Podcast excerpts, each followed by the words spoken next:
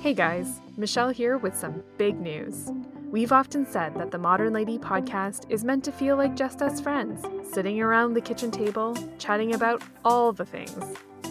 Well, how about this summer we ditch the microphones and cut out the middleman? Lindsay and I are so excited to announce that we will be hosting a Cultivating Your Family Culture conference this summer at the St. Anthony Spirituality Center in Marathon, Wisconsin. And we really want to see you there. We've taken some of our favorite episodes and topics and have created a weekend that will motivate you to create a family culture that will have a generational impact. But this time, we're digging deeper and hope you'll join us in person for the chat. Join us June 9th to 11th, 2023, for a weekend filled with engaging conversation, a lot of laughter, and inspiration, whatever season of life you're in. Check out the St. Anthony Spirituality Center website at www.sarcenter.com or our website www.themodernlady1950.wordpress.com for registration information and all the details. And now, on to the show. American poet Henry Wadsworth Longworth, yeah, that's his name, once noted that, quote, It's Henry Wadsworth Longfellow, just so you know. what did I say? Henry Wadsworth Longsworth. That's what I sure. thought. Yeah. okay. I was like, I'm pretty sure I said that wrong. like, his why would his No, parents do that? Yeah.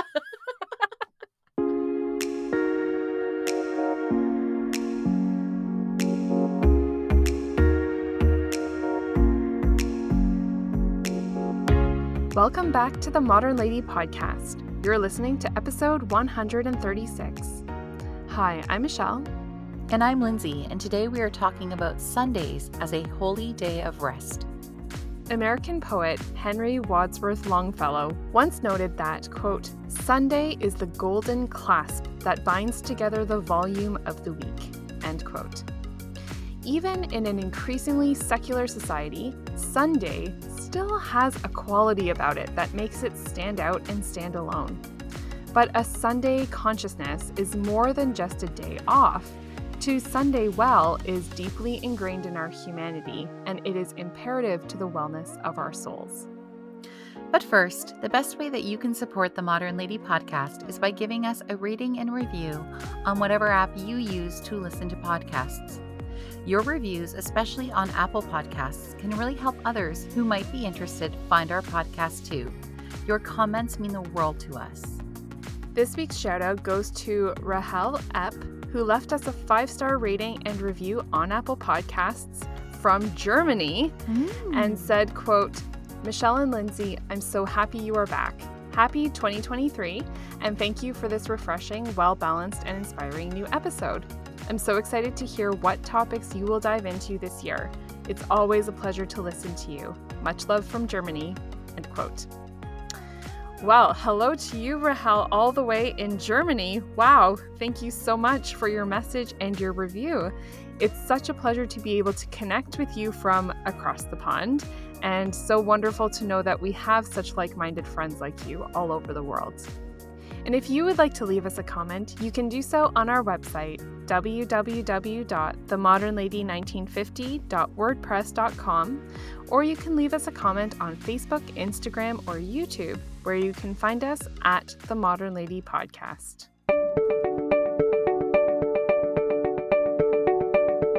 But before we get into today's chat, Lindsay has our Modern Lady tip of the week. Well, Michelle, as you know, I just left my kids for two whole nights, and it was the first time ever that I've done that since becoming a mother in 2006. Now, my hostess was beyond gracious, going out of her way to make myself and the other ladies feel totally at home. And I wanted to make sure that I was a good guest. And I probably should have looked into this before I went away, but it's better late than never. So here are some etiquette tips for overnight guests. I found a great list of tips on the website CamilleStyles.com. And while some of them seem a bit obvious, like leave the pets at home and bring a small hostess gift, I love that she stipulated that one should get everyone's permission before posting photos to social media. This was something that I was keenly aware of. I didn't take photos in my friend's house without her permission, and then I asked her permission again before I sent them to my family to show them where I was staying. There were five ladies present, and everyone was very considerate when taking and posting photos. Now, the next tip is take care of their home. Use coasters, make the bed, wipe down the bathroom counter after doing your nighttime routine. In fact, Camille Styles recommends leaving the bathroom cleaner than you found it, and this is a great tip. Be considerate of their time. Have a discussion about the schedule beforehand and be sure to arrive on time and leave at the time that was discussed. And the final tip from this website is to send a handwritten thank you note after you return home. I'm adding that to my own to do list right now. Now, a few things my friends did which really helped everyone enjoy the weekend was well, we brought all the food. The hmm. meals were planned by us guests, and all of the food was purchased and prepared by the guests so that our hostess could relax too. And we had a spa day planned, and one of my friends bought matching flip flops for all of us to wear that day, a cute souvenir from our time away. We also divvied up chores and gave the house a quick clean before leaving. Now, one final point on helping out with the chores. I found an article on apartmenttherapy.com about being a good guest, and they pointed out that it is good etiquette to ask how the host likes certain chores done. Do they hand wash those wine glasses or do they put them in the dishwasher? Do you bring wet towels right to the laundry room or do you hang them up? This shows that you are serious about helping, but it gives the host a polite way to share how they'd prefer those things done. Remember this a good host hostess wants you to feel at home, but regardless of their efforts, it is not your house. And if you want to be invited back, be conscious of your surroundings at all times. Be thoughtful, helpful, kind, and show just how thankful you are that they opened up their home to you. Yeah, those are great tips. And it is interesting because when you think of like tips in reference to hospitality, it is often from the host or hostess perspective, mm-hmm. but you mm-hmm. don't often think about the etiquette of being a guest. Yeah. So I do love that. And overnight guests, no mm-hmm. less. So I do love like the tips about how to help clean and tidy and take care of their home. I think that shows a lot of consideration mm-hmm. and awareness of what they've given you and what they've done for you. Uh, it reminded me of when you stay in an Airbnb Mm-hmm. And they, in lieu of the host actually being there, they often give you like a whole book of instructions mm-hmm. on how mm-hmm. to close out the house. And a lot of those things are mentioned as well. And they do often have very specific ways of how they would like things to be done. So, tips to the guests, like the tips directed towards hosts and hostesses, all of it essentially means just please be considerate of one another. Yeah. yeah. Oh, there was one I forgot too about oh. bathrooms. Oh. Um, and, Ooh, and it suggested, important. right? Very important. It suggested that you empty your own bathroom garbage just so the host doesn't have to, you know, look mm. at what you mm. put in the garbage. And so I think just discreetly, maybe like tying up the bag and, you know, taking it to the garage or, or perhaps maybe like just putting that bag in the kitchen garbage, but just emptying your own garbage. I thought that was a great reminder as well. A Sunday well spent brings a week of content. So the popular saying goes. But details, we need details. What does a Sunday well spent truly look like? And does it really matter how we view it? We say yes, it does, right, Lindsay? Yeah, we do. And this was intensive, wasn't it, Michelle, doing all of this yeah. research? There's actually mm-hmm. so much to say on this topic. Now, we've been wanting to do an episode on this for a very long time. And mm-hmm. honestly, as I was doing my research, I'm like, this couldn't be the better time for me because we've really dropped the ball um, in this mm. area. There was so much we used to do as a family, and we've just been coasting on our Sundays. Yeah. And everything I've just learned is that you really shouldn't coast on Sundays, yeah. that it's like this active inactivity that we'll get into later. Um, but I do want to say too, like so much of the research took me back to one of my favorite, if not my favorite episode we ever did. And I think you would probably mm-hmm. agree, right? Our episode on leisure. Um, yes. Um, we talked a lot about Sunday rest in that episode, but I think this one we're going really deep into the, like the theological history and those reasons for Sunday rest today. Mm-hmm. Yeah, and how it's we're kind of like well not kind of we are specifically made for that mm-hmm. for that rest right and so it's it is good to think on it and to learn about it and reflect on it in our own lives because it does seem to be so intrinsic to our humanity right but yeah like you our family as well like we're kind of like we try mm-hmm. to do sundays it is I don't know if we often view it this way as being one of the more countercultural things mm-hmm. that we could do is just to observe Sundays as this special set apart day and recognize why and do it with intention. Uh, it doesn't seem like it could be so revolutionary or rebellious against the culture, but it really is. And I think that's why it's so hard to do. So I think we should first address the Jewish tradition of the Sabbath and the Christian tradition of the Lord's Day. And I mean, this mm-hmm. is this itself we could talk for oh, hours on. So right? true. Yes. and and we aren't Jewish. So there's there's no. only so much I can explain about this or that you and I can talk about. Um, and we hope we're doing honor to that and that we're getting that history correct. Um, but you know, there's probably a lot we're gonna miss on that. And then that being said, on the Christian side, there are Christian denominations that observe the Lord's Day as the the Sabbath on Saturday. So mm. we're not mm. speaking for all the Christians either. So right. we're just we're going to do our best here. Yeah. now a lot of the information that I'm going to be sharing I got from a Lighthouse Media CD that we have had for years in our house and we've listened to so many times. Now that being said in preparation for this episode I went to find the CD and realized we don't have mm-hmm. a CD player anymore so I couldn't actually listen to it to write my notes. So I did, I was able to purchase it as an MP3 just by Googling mm. it. There mm. are Catholic websites where you can purchase it. Um, it was under $5. So the name of this Lighthouse Media CD is Keep Holy the Sabbath, and it's by Dr. Timothy Gray. And like I said, I've listened to it countless times, and it really did inform my family about this when we really made some changes years ago. But again, mm-hmm. I confess we've let these things slide. So it was the perfect time to re listen. Mm-hmm. Now, to go into the idea of the Jewish Sabbath and where that came from. Okay, so my understanding is that this all started with Moses' demand that Pharaoh let his people go. Now, yes, this is a demand that they be obviously released from slavery, um, mm-hmm. which is nonstop labor, right? They were working right. to death. Um, but it's not just that. This is what's so fascinating about this demand that the people be let go. It was that, that they can go and worship God, that they have rest. Now, Pharaoh responded initially by making them work harder. He wanted mm. to keep the Jews busy, so busy that they didn't have time to hear the word of God does this sound like today right mm-hmm. we don't have mm-hmm. pharaoh mm-hmm. ruling us but the culture seems to be almost intent on keeping us so busy that we don't have time to hear the word of god so now let's look at a few definitions just to clear those up so the hebrew word that was used by both pharaoh and moses is avad or avodah and this means to work okay but mm. interestingly mm. this blows my mind that word work also means worship it means hmm. service to God, but it also means agricultural work and labor.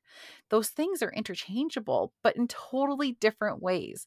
So Pharaoh uses it because he wants them to keep working for him, using that word avodah, avad.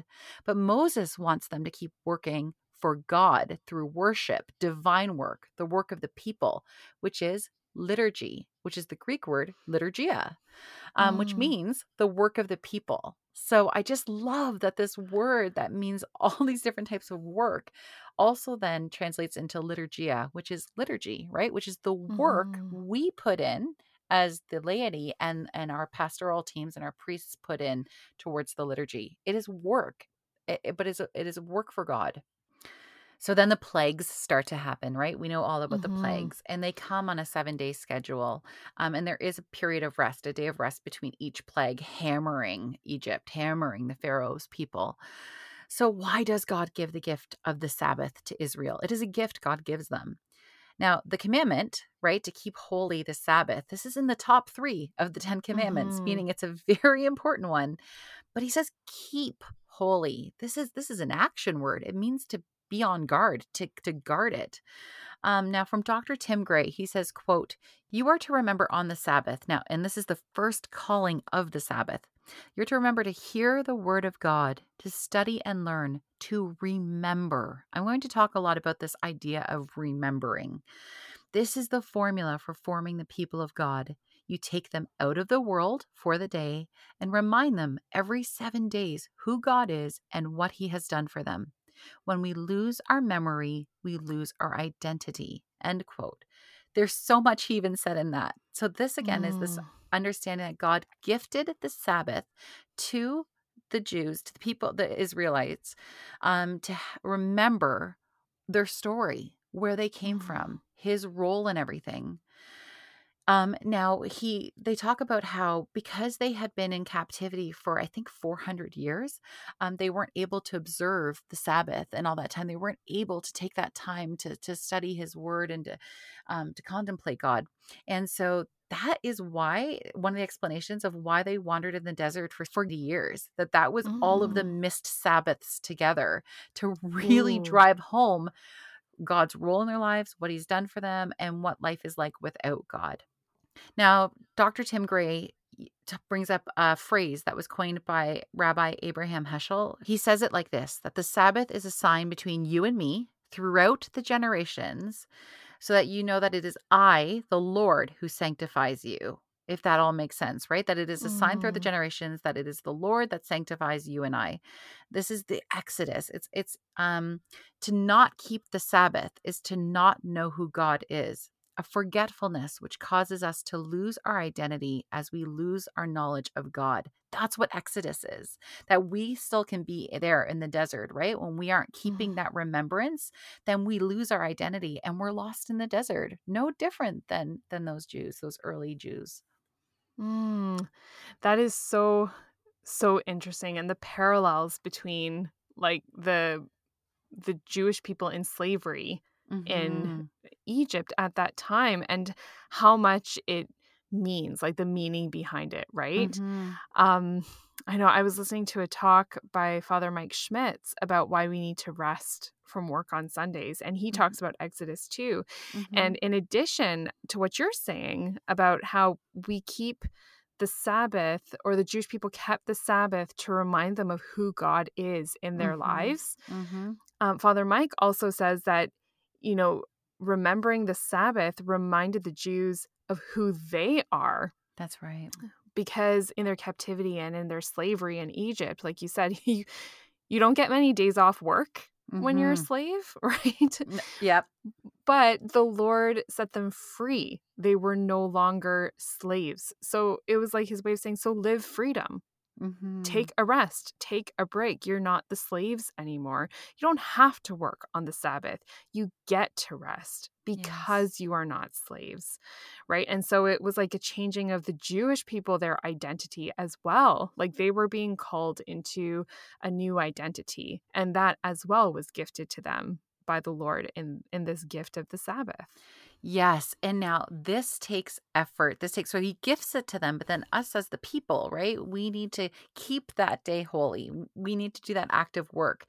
So, just to go back to something that Dr. Tim Gray said, he said, you know, this is an effort we need to make to let go of self for one day a week. Now, this takes vigilant guarding, it needs walls around it. I love that imagery. That is the one thing that stuck out at me from the very first time I heard that CD.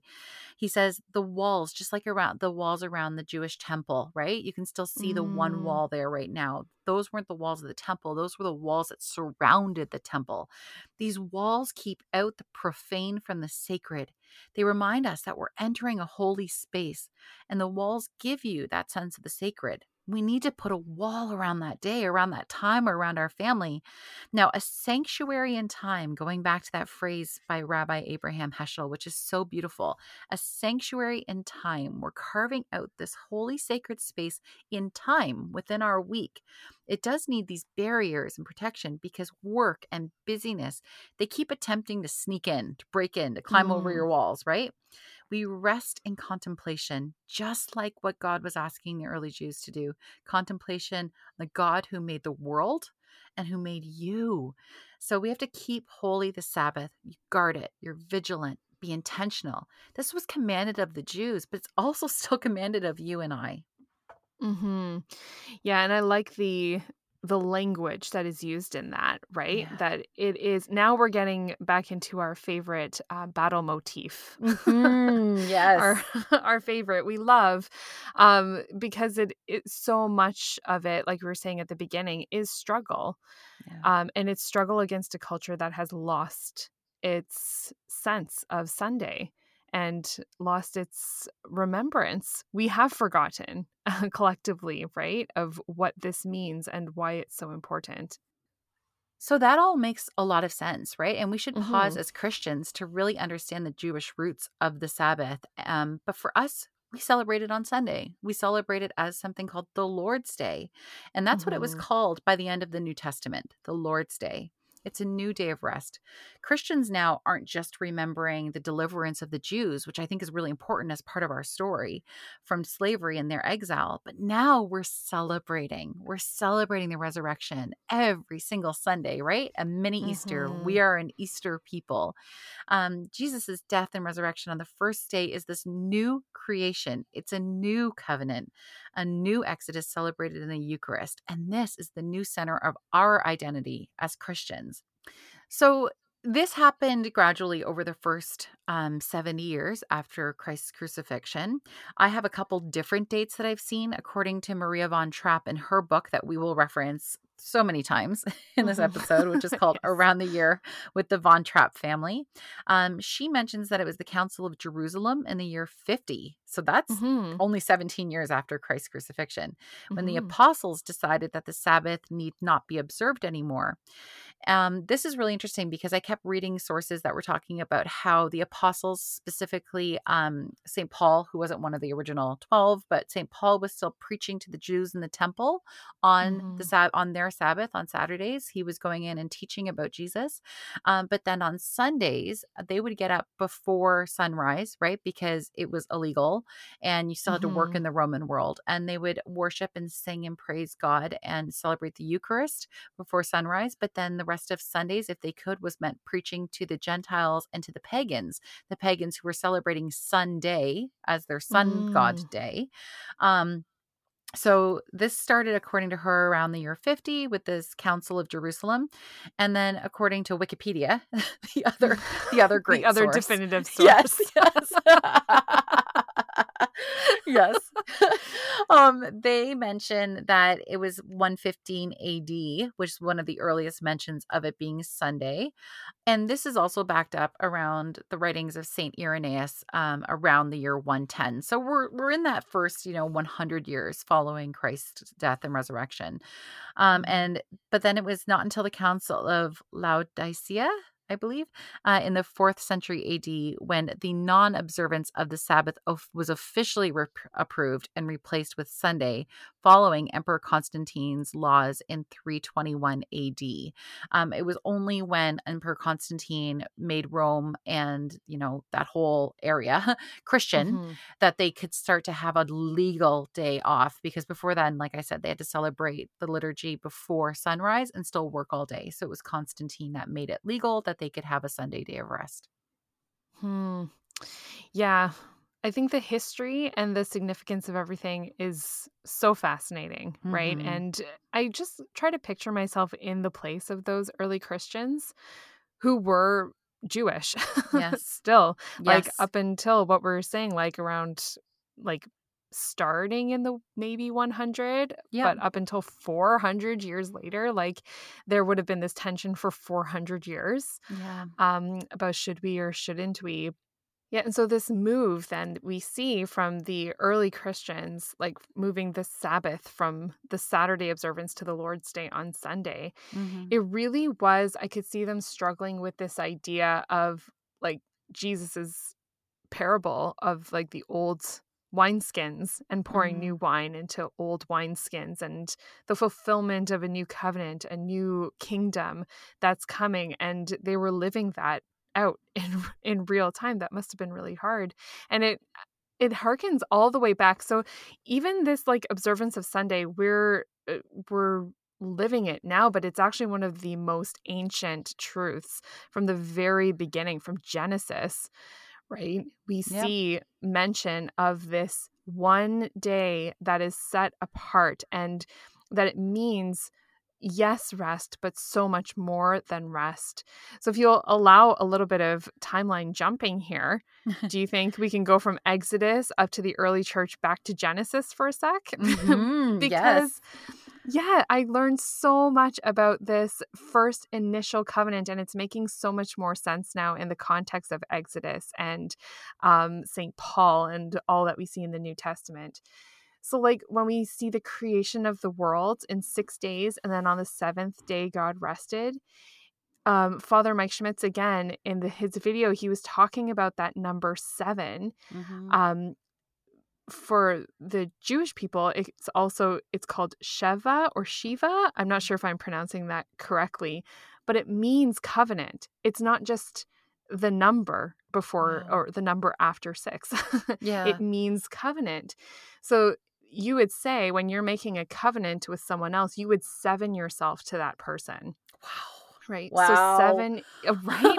so it's not just a number, it's an action. yeah. So, taking all this into account, when God invites man in Genesis into rest with him on the Mhm. Sabbath, he's inviting man to not be like the animals, but to Mhm. live in a new way, to live his divine life on the seventh day. He's inviting us into a new covenant that is different and separate from his relationship with the rest of creation. So when we keep the Sabbath, even from the beginning, we see that we're rem- we're to be reminded of and living this new covenant relationship with God. But what I see in this pattern moving through the Old Testament into the New and how we start seeing why the Sabbath was on Saturday in the Jewish faith and they started transitioning it into Sunday and the Lord's Day, it is yet another new covenant. Mhm. So yes. the Sabbath and Sunday and the Lord's Day, this special day is a constant calling from God into um, deeper and deeper and more intimate covenant and relationship with Him. As He reveals Himself through the ages, He invites us into a deeper covenant with Him. And I think that is such a mind blowing, big picture view of Sunday. Yes. So much so, right, that as Catholics, we are in communion. Like we literally partake of his Yes. body on Sundays. You couldn't be any more in a covenantal relationship um, That's with God true. himself, right? Than, than at Sunday Mass. Um, so it's hard to believe then that anyone would not observe Sundays, that any government would Mm. not allow for Sundays, that why on earth after millennia will we take Sundays away from people, right? Like it's just Mhm. so mind blowing that that we that people could live in a world where there is no opportunity to rest from work and to rest in creation and and say it is good but there is a section in maria von trapp's book that just blew you and i away and that section is called a land without sundays Mhm. so she was quoting that title comes from a book written by her friends, only known in the book as Baron and Baroness K, uh, who Mhm. went to Russia, right? And they wrote about it in their book that they entitled The Land Without a Sunday. And a quote from that book by Baron and Baroness K, quoted in Maria von Trapp's book, says, The atmosphere was one of constant rush and drive. And I was like, whoa, the atmosphere Mm. in this community, which they're talking about Russia, um, is Mhm. one of constant rush and drive. They continued, Finally, we confessed to each other that what we were missing most was not a well cooked meal or a hot bath, but a quiet, peaceful Sunday with church bells ringing and people resting after prayer. So, as many of you know, Maria von Trapp is the Maria von Trapp from The Sound of Yes. Music. Um, I think a lot of people don't know she was a real person and that this was a real Mm. story and that they were a devoutly Catholic family, and that they did leave Austria during the onset of World War II. They moved to the United States and lived in Vermont. Their lodge is still there that you can go and stay in uh, Mm. with your family. And so this was at the height, right? Uh, Like, so we're talking World War II, just the another round of utter human devastation. Um, and then it goes into communism, right? So that's Mhm. what they're talking about here. This this place, this land without Sundays, all work, no rest, communism. Yes. And I was so interested in that quote, in that whole chapter. I mean, the Mhm. entire book of Maria von Trapp's book is fascinating, but that is the chapter that sticks in my head. Mhm. Um, and so I was curious. First of all, I can't find Baron and Baroness K's book anywhere. I did try Mm. to look. I'm like, I'd love to read their book. Yes. Yeah. but I couldn't find it. So if anyone else knows where it is, I'd love to read it. Mhm. But then I was really curious about Russia in particular and where that all kind of got started. Um, and so follow me for a little Russian history course. But it was interesting to note that up until the Russian Revolution, that was in 1917, Russia followed the same calendar as everyone else. Mhm. So they included observing Sundays as the day of rest. It was the first day of the week. Um, and in fact, week in general in Russian can be called Nedel- Nedelia, I Mhm. think. They called they use that word interchangeably for like the first day of the week and week in general. It can be translated to mean no work right? Mm. So that's what they called it. They did have an observance. And then in 1918, after the Russian Revolution, one of the first things the Bolsheviks did was to change the calendar from the Julian calendar to the Gregorian uh, calendar. Mm. So they this did adhere them to the rest of the world at the time that used the Gregorian calendar too, but they did it on purpose in a deliberate move to distance themselves in Russia from the Russian Orthodox Church, Mhm. which still to this day uses the Julian calendar. Mhm. So, um, and that was, but they still had the seven day week with Sundays being set apart. So it wasn't until 1929 that the weeks were completely reformed in Russia under Stalin. And he introduced a five day week where people worked for four days and then rested on the fifth. Um, this meant that there were now 72 weeks in their year. And the problem was that it was a rolling week, essentially. So people were divided into groups, and that would be marked on the calendars by uh, the colors yellow, pink, green, red, and purple. And they offset each other so that the factories and the businesses, everything could operate without stopping year Mm, yeah. round. So people still rested on the fifth day, but there was no common day off for the people. Yes. And for It families, right? I was just going to say it Yeah. wasn't super popular. Yeah. because um yeah often like a husband and a wife would be in different groups yeah. right so it would split families apart for sure and that this actually continued until the year 1940 that's when the ussr returned to a seven day week Mhm. so in reading that history i wondered actually if the von trapp's friends who traveled to russia and saw such an appalling difference in the lack of sundays they must have traveled between those years of Yes. 1929 and 1940 that makes and- sense. Yeah. yeah. And then they would have actually witnessed not just like a seven day week as we understand it, where there is a maybe a dissociation with Sunday rest. Like Sunday's just like every other day, but a literal no Sunday. There was Mhm. literally no seventh day. Um, and it just it really struck me. I think this is why it's it sticks in my mind so much is that with no common days off, it's such a clear tool for dividing the people and isolating them and creating disunity. Where, in direct contrast, God's plan for Sundays traditionally highlights worship in community, life Right. in community, so that no matter where the week takes you, you were never many days away from common worship and common Yes. living Yes. right um but the the kind of interesting point is that we do more and more live in a culture that seems to look more like the disunity of the Russian calendar Yes. in the early 1900s than we do with um, more in line with what God had ever intended. Oh my goodness. There's so much to unpack. And it goes right back to Pharaoh, right? Wanting to keep the people busy. This is what the Bolsheviks would have wanted. Keep the people busy and working because heaven forbid a family get together and have a chance to reflect on what is good, what is true, what is beautiful, and their, their hearts go back to God.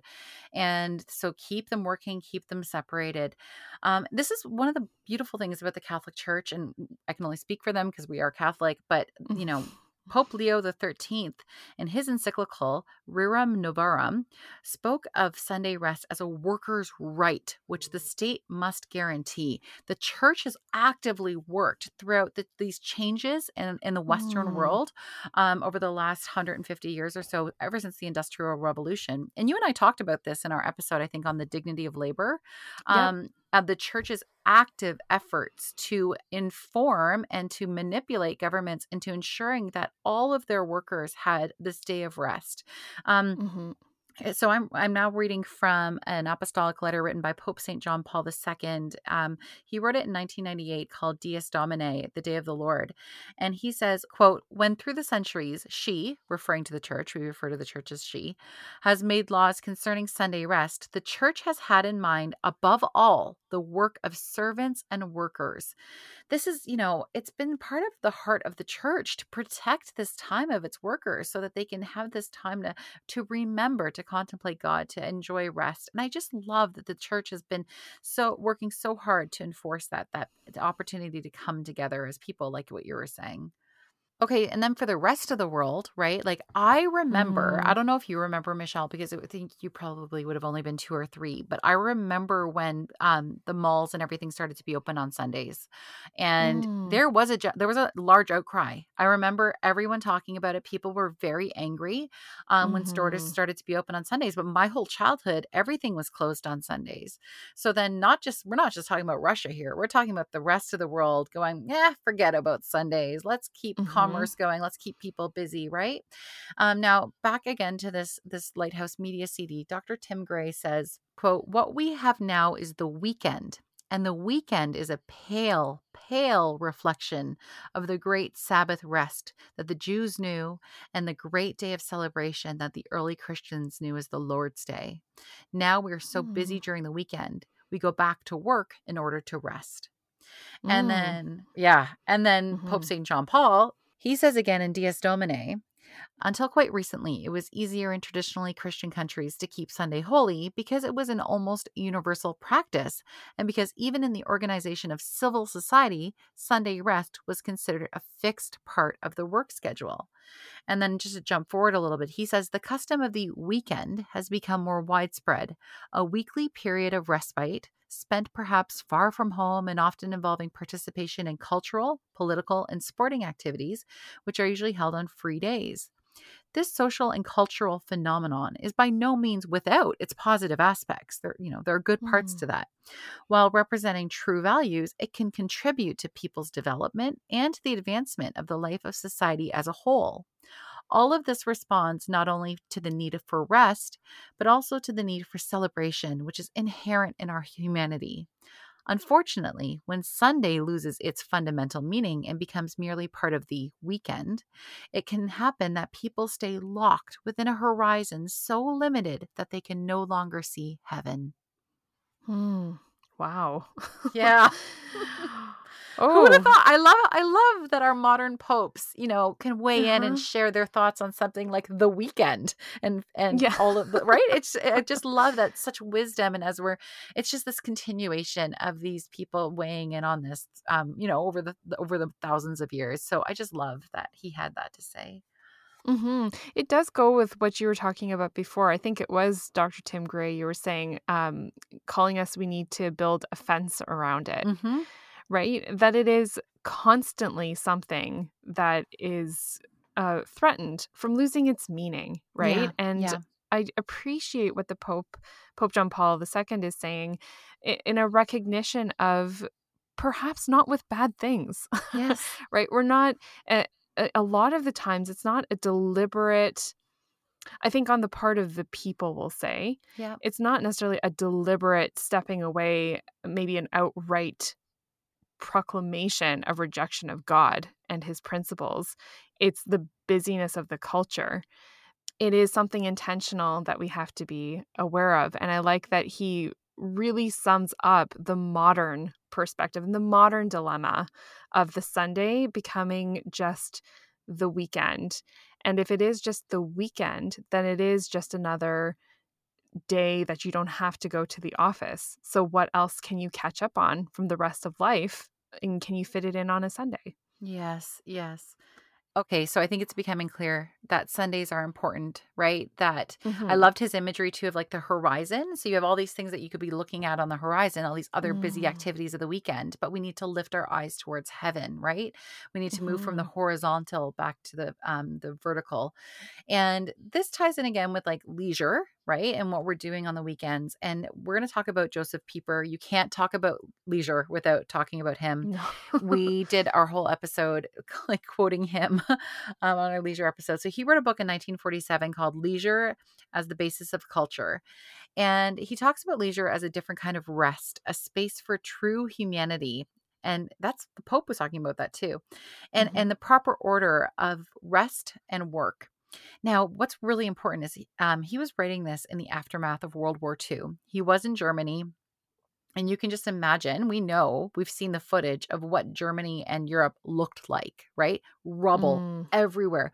People literally having to work around the clock to get clean water and food and people taken care of and injuries and homes rebuilt for children. Like it was it was nonstop working. So for him to come out with a book about leisure in the Yes, literal aftermath of World War II in Europe would be people were probably like, what are you talking about? But he was Mhm. concerned that Europe would only focus on rebuilding the buildings, okay? Bringing back the Mm. city, but a city without a soul. He wanted to build a culture back that wasn't a culture of death again. Culture of death, I mean, that's Catholic language right Mm. there. And his Mhm. answer was leisure, right? Space for people, space for God, space for the transcendent. Transcendent is that word for going beyond the horizon, for lifting our hearts and our gaze towards the heavens. So the Mhm. question that Pieper asks is what is the next Europe? You know, this is what he asked in the book. What is the next Europe? We have this chance to rebuild this right now. So, what do we want it to look like? And then I think our question, like that you and I are asking ourselves, is like, what is Mhm. the post pandemic world? We're also in ruins in some ways. Everything has been almost reduced to rubble, and, and not in Mhm. the same way, but so much in our everyday lives. So we have this incredible chance to rebuild right now. And uh, you and I would strongly suggest that starting with Sundays is a great place to start. Hmm Yeah, on that note, it is interesting you mentioned that because in our town, there were some businesses who, yeah, during lockdowns and pandemics were closed. And when they reopened, they modified their business schedules. Mhm. And now they are no longer open on Sundays. oh, that's amazing. Right? I know that is like an actual, yeah, as you just said that, that is an example of people who have done that and have rebuilt after the pandemic when there was that huge pause um, and decided to make a move on that idea. And you know what I find so interesting about the businesses that I know locally that are closed on Sundays? It's is they are Mhm. the family run ones. They're not and those are the ones who are taking a huge financial hit every time on a Sunday coming home from mass. And this is something Jason and I are trying to work on is not grabbing any food or shopping on Sundays. But I'm always Mhm. like, "Oh, let's go to the butcher. Like let's get a really good fresh cut of meat." There is not a butcher open and we live in a pretty big region, right? That I can Mhm. find on a Sunday open and I'm I'm always a little ticked off because I'm like, but I Yeah. would go to your business today. I would spend money there. And but when I think about how these are small family run businesses more often than not that are choosing to stay closed, they're missing out on that chance to make money. And it's always the big faceless nameless corporations that just stay open and have their employees working and and it just it shocks me that it's these family businesses that seem to have more to lose that are willing to close Mhm. down on a Sunday. Yeah, and they give it to well, we presume we don't know these families personally, but if they are Christian, it's something that they're doing and giving back to God. Mm-hmm. And that's remarkable in a culture like ours. Um, one of the other neat things about leisure, and again, you guys can listen to our episode on that, is we talk so much about how leisure isn't just like inactive rest, that it's about like Mm. learning a new skill or being creative, about painting, about needlework, about doing something, playing an instrument. And um, there was another book written 40 years after the Joseph Pieper one, um, written by a Jewish man named George Steiner. And he wrote a critique of the modern West and its art. And he called it Real Presences, which was actually a play on the Catholic Eucharist being the real presence. Um, Mm. and in it, he explained that literature, art, and music, that the greatest examples of these artworks is um, always done with a sense of the transcendent, right? Throughout history, Mm. except for what's been done in the last 50, 60 years. That there's always this sense of something greater than ourselves.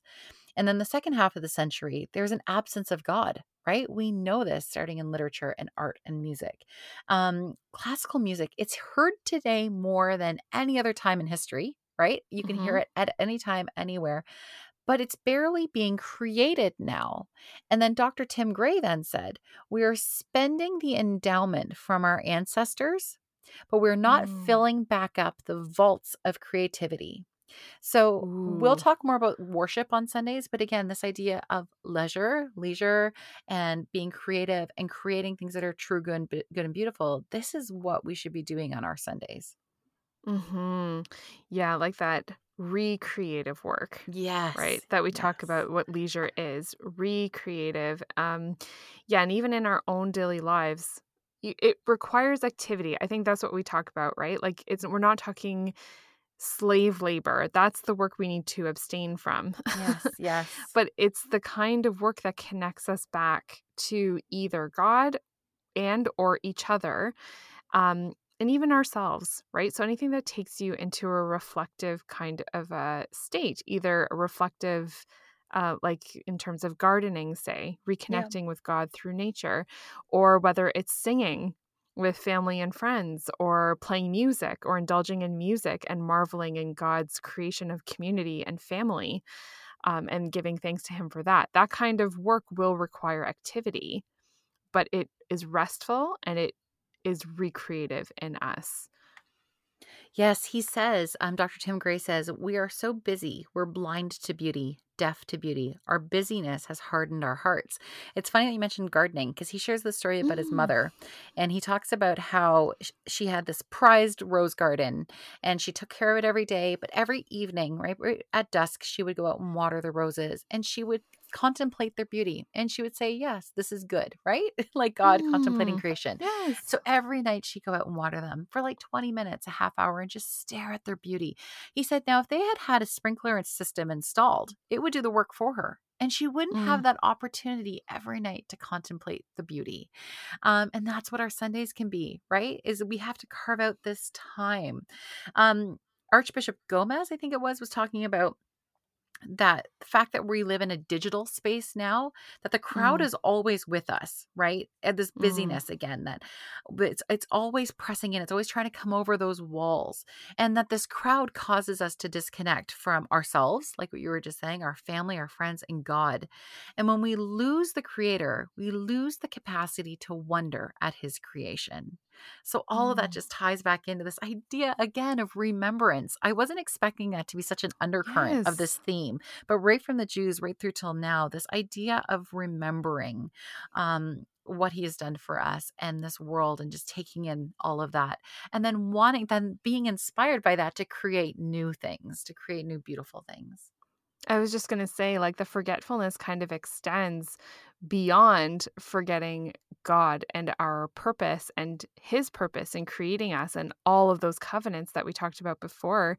We even have forgetfulness of ourselves. Yeah. Because one of the things I was reflecting on too, in regards to leisure and Sundays and all these kinds of things, is one reason we may find it difficult to engage in leisure, uh, especially on Sundays, an entire day set apart for leisure, is because I don't know if we remember how to do a lot of those things Yes. Yeah. as a culture and as a community. And we do feel better with a routine. So, like, even um, in Maria von Trapp's book, when she's talking about Sundays, she spells out in detail their Sunday routine.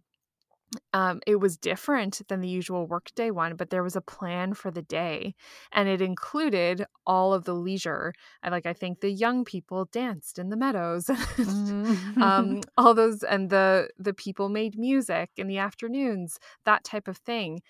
But all of what we do right now is so centered on work that when we're told don't work, we don't really know what to do. And so we kind of either resort into kind of like a sloth like existence on Sundays, and that Yep. doesn't fill or refresh or feed us. Yes. Yes.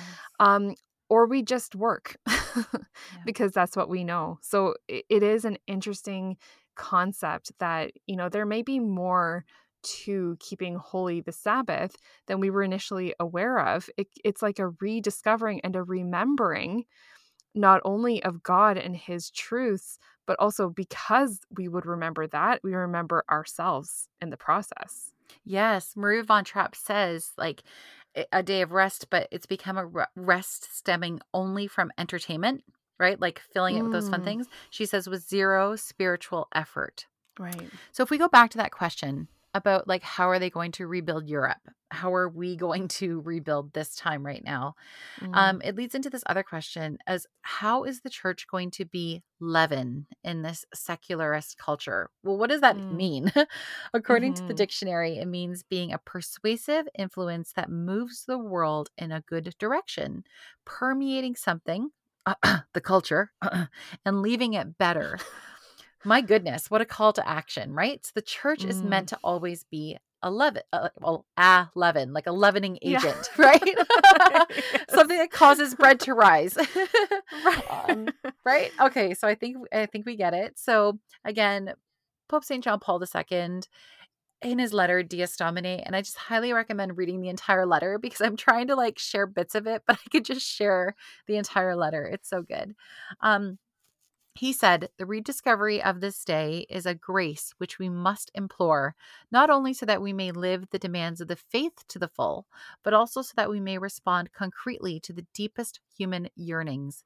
Time given to Christ is never time lost, but it is rather time gained, so that our relationships and indeed our whole life may become more profoundly human. Like, Mm, Oh my goodness.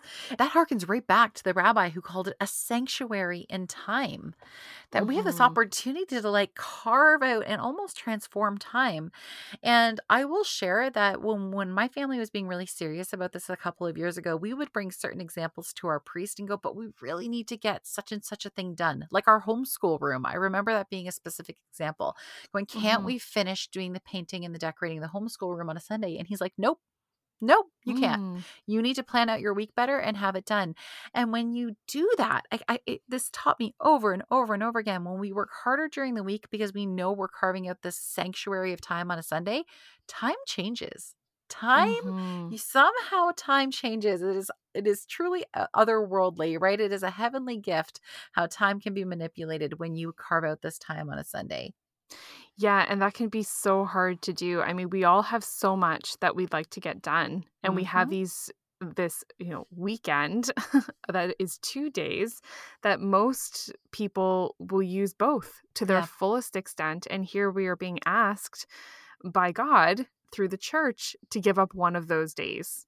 yeah right? Like it shouldn't seem like a tall order, but it's a tall order for us a lot of the time. But I know what you're saying, and I know um, the practice of giving God what little you have, He always gives you back more, yes. the hundredfold, right? I, yep I don't know why we need so much reminder and Yes. practice in this because He's always been faithful. yeah There's never been like a well, maybe sometimes He will, sometimes He won't. throughout the Bible, throughout history, always story after story of people giving what little tiny they have, even if it means they go without, um, and God giving them back more than they could have ever even thought to ask for in the first place. And I think the saying that we use nowadays that time is money, yeah um, that kind of is our modern dilemma, right? It's more like here is your currency. Your currency is time. Yeah. Will you give what little time you feel like you have left? Will you give it to God and see what He does with it? And the faithful trust that you do with that is really beautiful. And so, the one sermon I was listening to with Father Mike Schmitz, he was talking about um, a priest who was head of a seminary. And much like you with the homeschool room, mm-hmm. his students in the seminary would come to this priest and say, like, but Sunday is when I study. Like, mm-hmm. Sunday is when I need to finish my papers and do all this work. And so his suggestion to them was to make a gift of Sunday in whatever way that they can to start somewhere, yeah. right? If you can't do an entire day, can you start somewhere? And he recommended, you know, maybe putting your books away at 4 p.m. on Saturday night to prepare that whole evening for for a rest. And you begin your rest, you wake up in the morning, you go to mass, perhaps you take brunch with a community of friends or your family, and then maybe after 1 p.m. or 2 p.m. on a Sunday, you could start with that gift to God. And I want to believe, and I do believe, that even if you're at a starting point with wanting to observe and recognize Sunday, we can begin um, at some of those little stop points along the way. And once again, when we give our little bits to Him, He will expand them to be what His vision and will is ultimately. Yes, God can't be outdone in generosity, right? Mm-hmm. So we give him a little bit. And then on top of this, we're not only suggesting that you don't do any work, right? You abstain from unnecessary labor on Sundays. The church also has made Sunday Mass a, a holy day of obligation every single mm-hmm. Sunday. So we're like, okay, so not only can you not get your stuff done, but we're also going to need you to get up, get all your children ready, and go to church. Like, whoa, yeah. that's a big ask, it seems like, in today's day and age. But Pope John Paul II talks so much about there's a whole section on why why we need to come together as community, why the church made it a day of obligation. It wasn't always a day of obligation. Like it wasn't always mm. under penalty of mortal sin to not attend mass. That actually is a relatively recent development in terms of like canon law. Um but he talks about how everything belongs to God. He says, speaking vividly as it does of renewal and detachment, this day of rest, the interruption of the often oppressive rhythm of work expresses the dependence of man and the cosmos upon God. Everything belongs to God. The Lord's Day returns again and again every week to declare this principle within the weekly reckoning of time. Now, he says therefore i jump forward a little bit but he goes like therefore mm-hmm. it is important that people come together to express fully the very identity of the church the ecclesia the assembly called together by the risen lord who offered his life to quote reunite the scattered children of god that's from john that they have become one in christ that's from galatians through the gift of the spirit this unity becomes visible when christians gather together and then sharing in the mm. Holy Eucharist. So he just goes on to say that again, like Mass is a, often a reminder of our baptismal vows. So he says it is not enough that the disciples of Christ pray individually, right? And commemorate the death and resurrection of Christ just inwardly in the secrecy of their hearts, he says.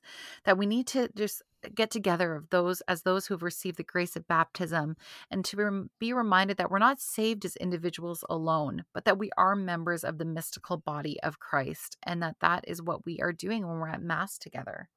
Yeah, I love the coming back to this central purpose of on Sundays that we have to partake in the Eucharist. Yes. Right. And Maria von Trapp talks about that in her book. We were talking about that too um, with the early Christians, how throughout the Roman Empire, not everywhere was Jewish. Mm-hmm. And so mm-hmm. they didn't all even have that sense of Sabbath. Yes. The Jewish Sabbath, right? And so for the early Christians throughout the Roman Empire, once it started spreading throughout the known world at the time, what marked Sundays for the early Christians was the Eucharist. Mm-hmm. It was the day that they celebrated and partook of the Eucharist. So I love that even from the beginning, from the early church, like 50 AD, um, that was the central thing. And from the Eucharist, all else flows out from that. And what is so fascinating about the Eucharist, then there are countless things, but yeah. then this is just off the top of my head. But when we think about Jesus walking on the road to Emmaus, they don't know who mm-hmm. he is. He's like yeah. preaching, he's pulling out all the information like the best rabbi in the world um, from, you know, the Old Testament readings. And he's saying all these things, and they're doing this long walk. It wasn't until he broke the bread and they got back and they Mm. recognized him as Jesus, as Lord, right? It was that Yes. act. It is the Eucharist in which he is what we believe fully present. That they remember. Yes, that's when they realized who it is. oh my goodness. Yes, It's I love it. Just him quoting scripture and knowing, you know, that Mhm. those things inside and out. It's when he broke the bread.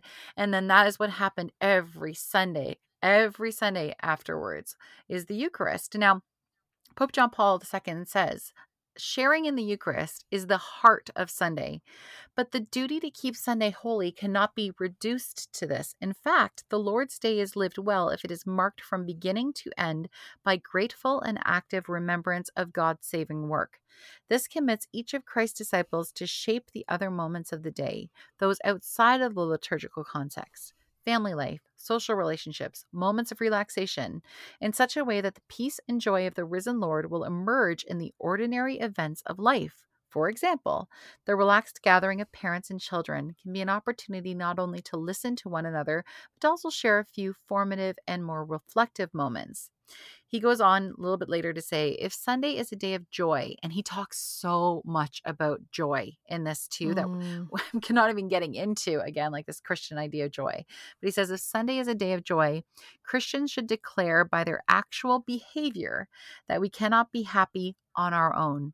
They look around to find people who may need their help. It may be that in their neighborhood or among those they know, there are sick people, elderly people, children, or immigrants who precisely on Sundays feel more keenly their isolation, their needs, their suffering.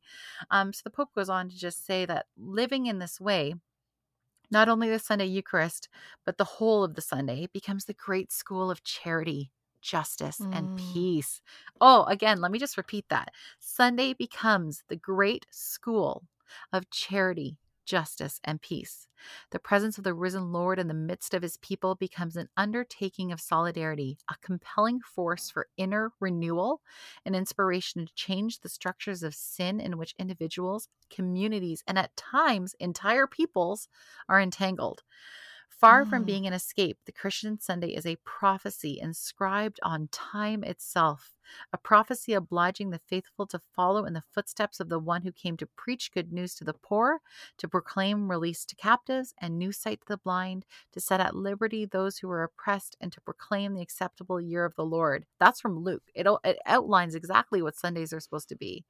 And Hmm. in the Sunday commemoration of Easter, believers learn from Christ and remember his promise I leave you peace, my peace I give you, which is from John. That's said at Mass, right? Like that just brought Mhm. tears to my eyes. And then we, as the people who are leaving church, we become, in their turn, in our turn, builders of peace. I leave you peace, my peace I give you.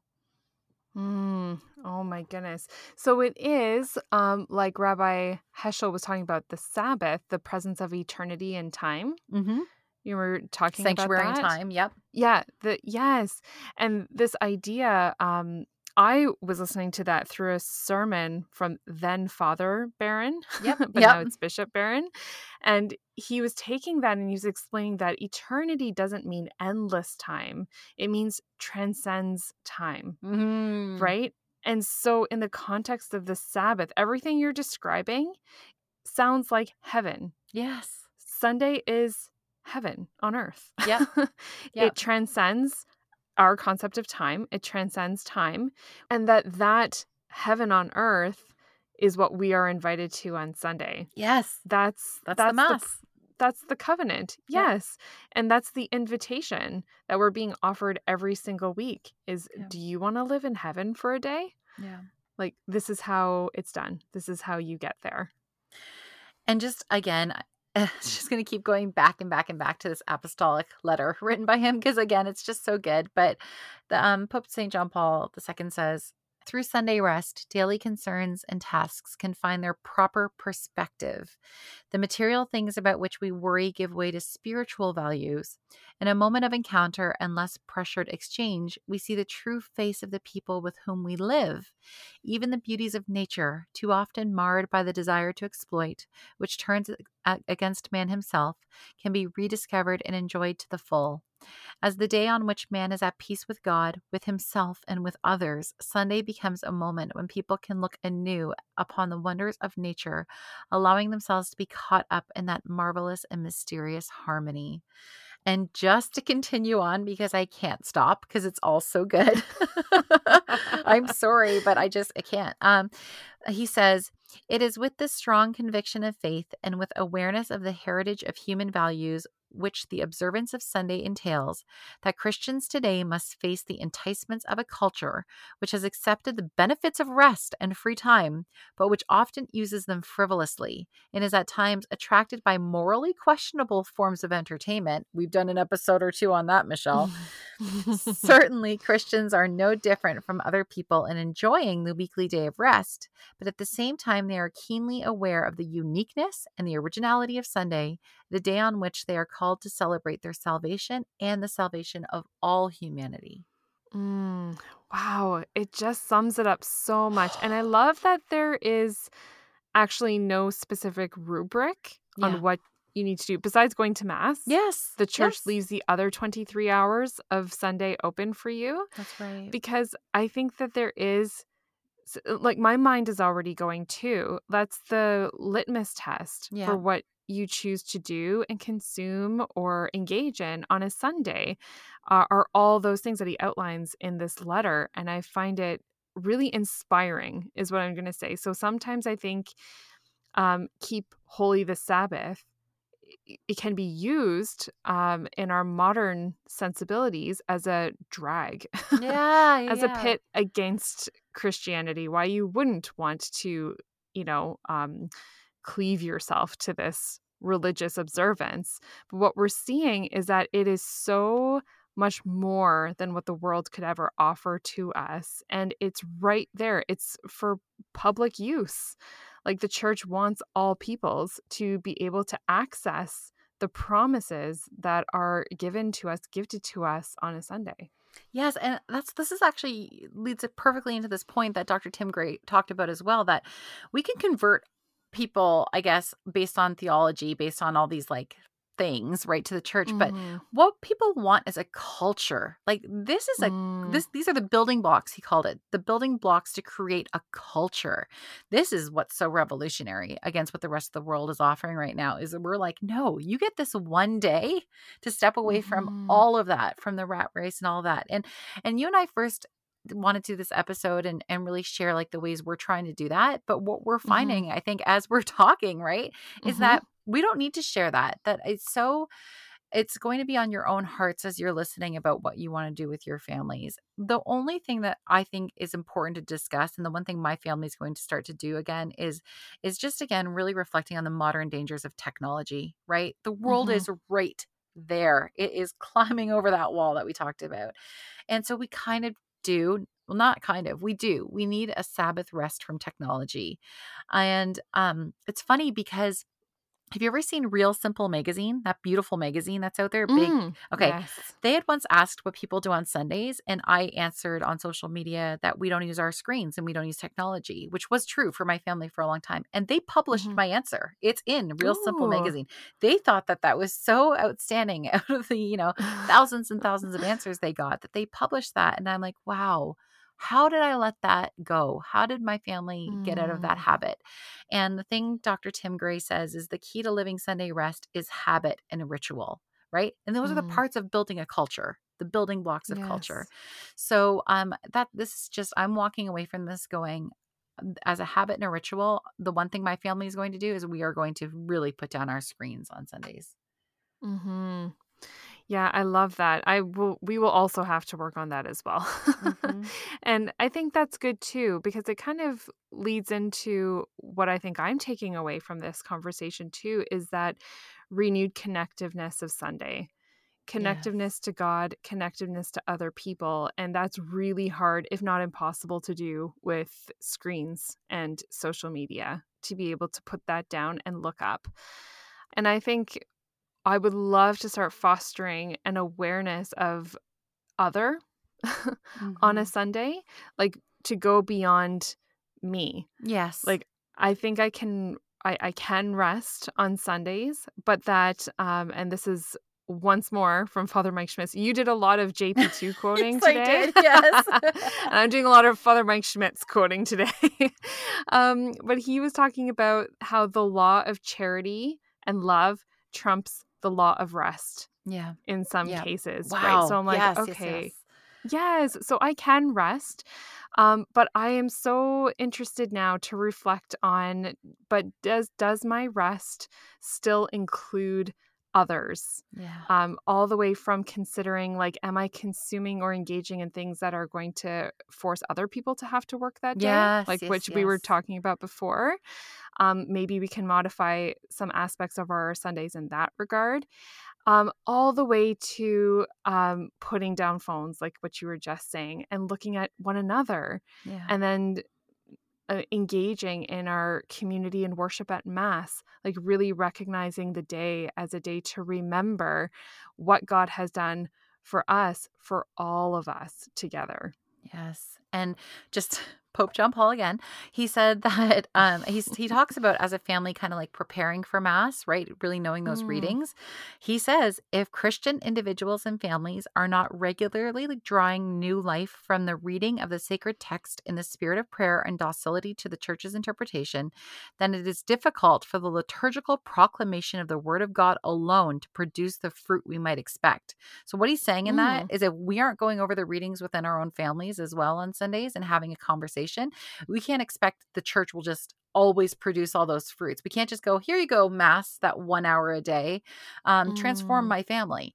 So, there were some other excellent things that Maria von Trapp talks about in her book that, again, we highly recommend around the year with the von Trapp family because she talks about Feierabend. I'm probably butchering that again.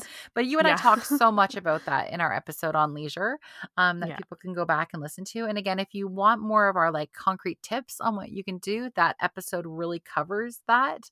Um, Mhm. But she, again, just like what you're saying, it's about others as well. And they visit a cemetery, right, on their walk home from Mass and just check on the graves and clean them up or lay some flowers down. She said that in this way, they're talking about visiting their family beyond the grave. Um, and then, yeah, about Mm. little acts of charity for people in the community. But they start on Saturday night, which is Fi- Feierbend. Feierbend. Feierbend. which really ties in again what the Pope was saying about how you prepare your family. She prepared her family the night before with the readings, which is again Mhm. something my family used to do that we're not doing now. Um, but they get all the cooking, the cleaning, the baths, all of that done Saturday. So that as soon as Saturday evening progresses, they are getting their hearts, minds, and bodies ready for Mass the next day. Um, so that that part is taken care of, and then they they enjoy their the rest of their Sunday, just family time, right? Taking care of the Mm. community and being with their family. So there has been so much in this episode in terms of invitation to rediscover uh, Sunday and why it's so important that we remember this day. That I think we should just continue on our trajectory and close with John Paul II Mhm. and his letter with this final quote that really sums up. And this is from that document that you've been referring to, Lindsay, this whole time. What is it? Dies Domini, right? Yeah, the day of the Lord. Yep. Yes. So he says, quote, "It is a call to awaken remembrance of the grand and fundamental work of God, which is creation, a remembrance which must inspire the entire religious life of man and then fill the day on which man is called to rest. Rest therefore acquires a sacred value. The faithful are called to rest not only as God rested, but to rest in the Lord, bringing the entire creation to him in praise and thanksgiving, intimate as a child and friendly as a spouse. Blessed be he who has raised the great day of Sunday above all other days. The heavens and the earth, angels and of men give themselves over to joy. This cry of the Maronite liturgy captures well the intense acclamations of joy which have always characterized Sunday in the liturgy of both East and West. Moreover, historically, even before it was seen as a day of rest, which in any case was not provided for in the civil calendar, Christians celebrated the weekly day of the risen Lord primarily as a day of joy. In the Christian view, joy is much more enduring and consoling. As the saints attest, it can hold firm even in the dark night of suffering. It is, in a certain sense, a virtue to be nurtured.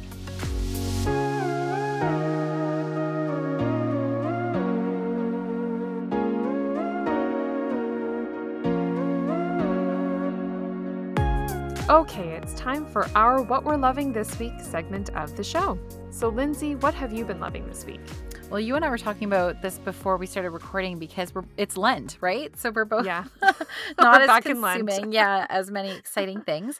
Um, I've been listening to a lot of Scott Hahn. I keep joking it's my Scott Hahn Mm. Lent, where he's got Yeah. enough out there that I could be my entire Lent, uh, and a lot of pints with Aquinas. Um, and of course, I highly recommend both. So that's just a little bonus. Mm. Um, Mhm. But then I remembered I did go somewhere um, uh, within the last week that I've almost forgotten about. Jason took me, as you know, Michelle, to the to Toronto to see the Canadian Opera Company's performance of Richard Strauss's 1905 opera Salome, mm. and I don't know quite. I haven't said anything about it yet because. I while I okay, I guess the best way to say it is I loved the experience, okay, as a whole. Yes. The Mhm. performance in detail, um, there are parts of it I really enjoyed. There are parts of it I didn't enjoy as much. But and I won't get into all of that detail right now because this isn't like a critical review of the Right. opera. But my point here is that I loved the experience. It was so nice getting dressed up and doing the long drive into the city and going with Jason to a really nice dinner ahead of time. The building that the Canadian Opera Company uses is a brand new theater facility in downtown Toronto that's absolutely stunning. It's very modern. It won all these awards. So being in that in that building, um, Mm. right, and then everybody in Toronto dresses up for the opera more than they do here in our town Mm. and um, so the whole experience, start to finish, was just something I absolutely loved. So I, I think I said it in an earlier episode this year, but I'll say it again. If you can, if you can just make it work with your budget and your time and babysitters to go ahead and book tickets for something. For years, I didn't either, right? I just was like, no, we Mhm. can't, we can't. But now I'm clicking, yep, yes, we can. We'll figure it out somehow. Just get the tickets, just get them um, do it because it's so much more than just the show. It is a whole event. It is daytime. It is time carved out for leisure, for Mhm. rest, for something that is true, good, and beautiful. And it was a wonderful evening. So go to the opera. Oh, I love it. I I would love to go to the opera.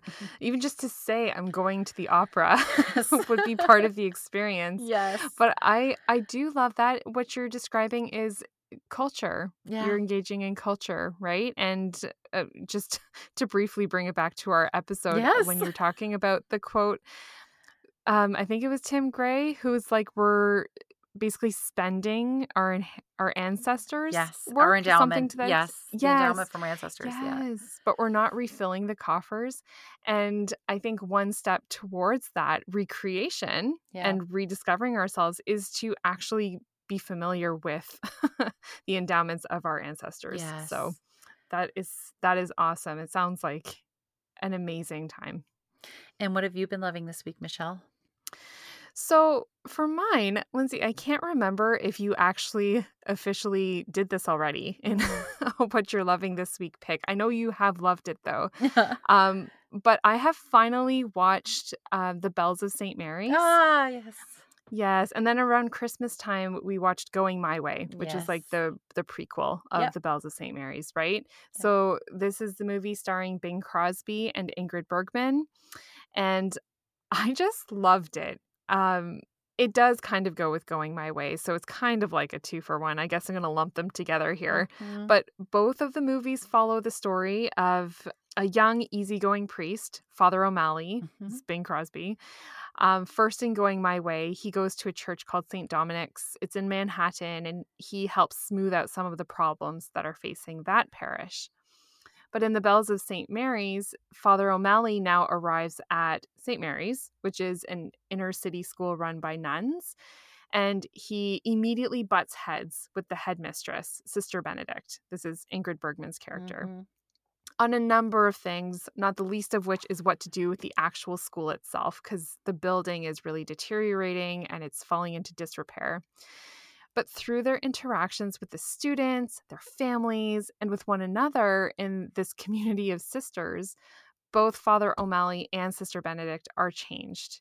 And the Christmas play scene will go down as one of my favorite and most heartwarming scenes ever. So, you know, all this to say, I, I have been noticing for the last few years, um, it's there's been a very clear sense of searching for more forms of entertainment like this in movies in particular that have good cheer, um, peace, encouragement. Um, it also doesn't necessarily have to be lighthearted in genre per se, um, but films and movies that have that bolstering and encouraging effect. Mm. And I felt like these movies, The Bells of St. Mary's especially, have really fit into that category. So if you are looking to fill your life with this kind of entertainment too, I highly recommend watching both Going My Way and The Bells of St. Mary's. Okay, that's going to do it for us this week. And if you want to get in touch and chat with us about our topic today, you can find us on our website, www.themodernlady1950.wordpress.com, or leave us a comment on Facebook, Instagram, and YouTube at The Modern Lady Podcast. I'm Michelle Sachs, and you can find me on Instagram at MMSachs. And I'm Lindsay Murray, and you can find me on Instagram at Lindsay Homemaker. Thank you so much for listening. Have a great week, and we will see you next time.